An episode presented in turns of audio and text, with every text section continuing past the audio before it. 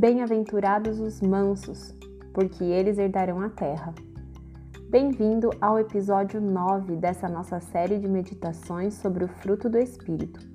Hoje vamos meditar sobre a mansidão. Na literatura grega, o termo mansidão era às vezes usado para demonstrar uma preocupação fingida e hipócrita pelos outros, motivada pelo interesse próprio. Porém, Aristóteles, quem sabe numa aproximação com Deus desconhecido para eles, deu uma definição um pouco diversa.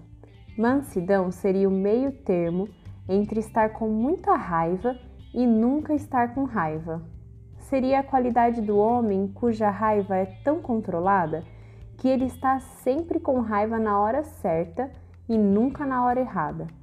Seria o homem que nunca fica zangado com qualquer acusação pessoal que possa receber, mas que é capaz de sentir raiva justificada quando vê os outros serem injustiçados. Para o cristão, assim como defendeu parcialmente Aristóteles, a mansidão leva ao entendimento e diferenciação entre o mal que é feito contra ele e o mal que é feito contra os outros e contra Deus.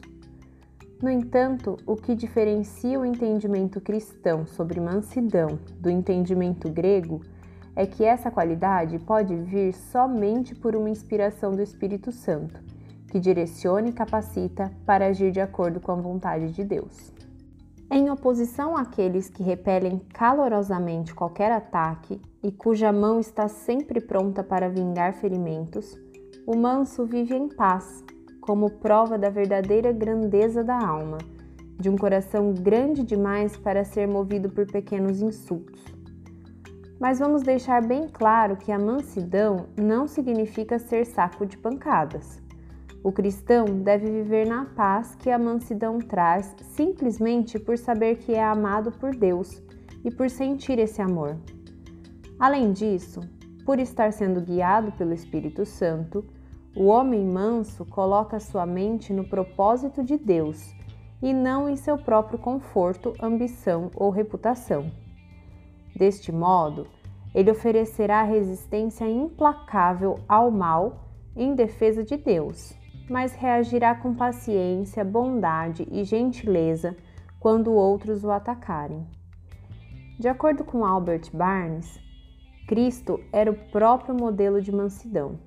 Ninguém suportou mais injustiças ou as suportou mais pacientemente do que ele, não pressionando seus direitos em bons ou maus momentos, nem limitando os direitos de outros para garantir seus próprios. Em suma, o homem manso consegue diferenciar sua luta, que não é contra a carne e o sangue, mas sim contra príncipes das trevas deste século.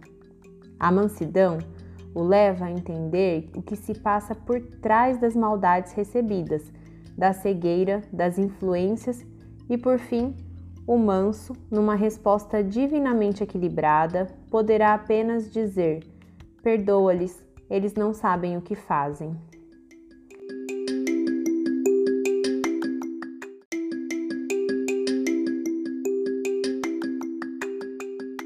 Bem-aventurados os mansos, porque eles herdarão a terra. Bem-vindo ao episódio 9 dessa nossa série de meditações sobre o fruto do Espírito. Hoje vamos meditar sobre a mansidão. Na literatura grega, o termo mansidão era às vezes usado para demonstrar uma preocupação fingida e hipócrita pelos outros, motivada pelo interesse próprio. Porém, Aristóteles quem sabe numa aproximação com Deus desconhecido para eles, deu uma definição um pouco diversa. Mansidão seria o meio termo entre estar com muita raiva e nunca estar com raiva. Seria a qualidade do homem cuja raiva é tão controlada que ele está sempre com raiva na hora certa e nunca na hora errada.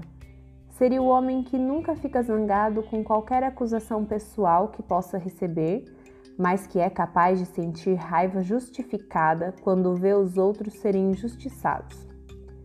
Para o cristão, assim como defendeu parcialmente Aristóteles, a mansidão leva ao entendimento e diferenciação entre o mal que é feito contra ele e o mal que é feito contra os outros e contra Deus.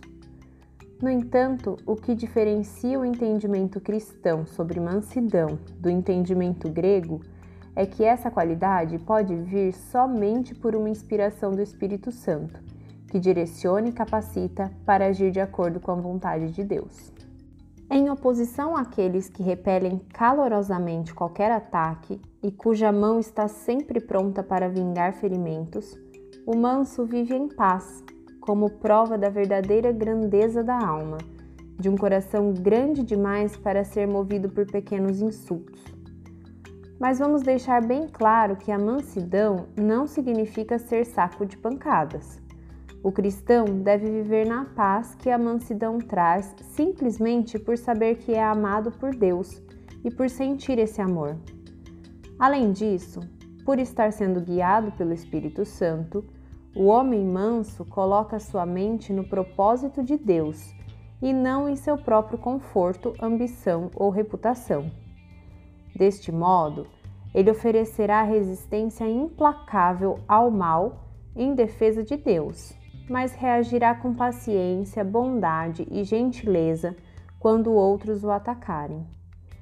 De acordo com Albert Barnes, Cristo era o próprio modelo de mansidão. Ninguém suportou mais injustiças ou as suportou mais pacientemente do que ele, não pressionando seus direitos em bons ou maus momentos, nem limitando os direitos de outros para garantir seus próprios. Em suma, o homem manso consegue diferenciar sua luta, que não é contra a carne e o sangue, mas sim contra príncipes das trevas deste século. A mansidão o leva a entender o que se passa por trás das maldades recebidas, da cegueira, das influências e, por fim, o manso, numa resposta divinamente equilibrada, poderá apenas dizer: Perdoa-lhes, eles não sabem o que fazem.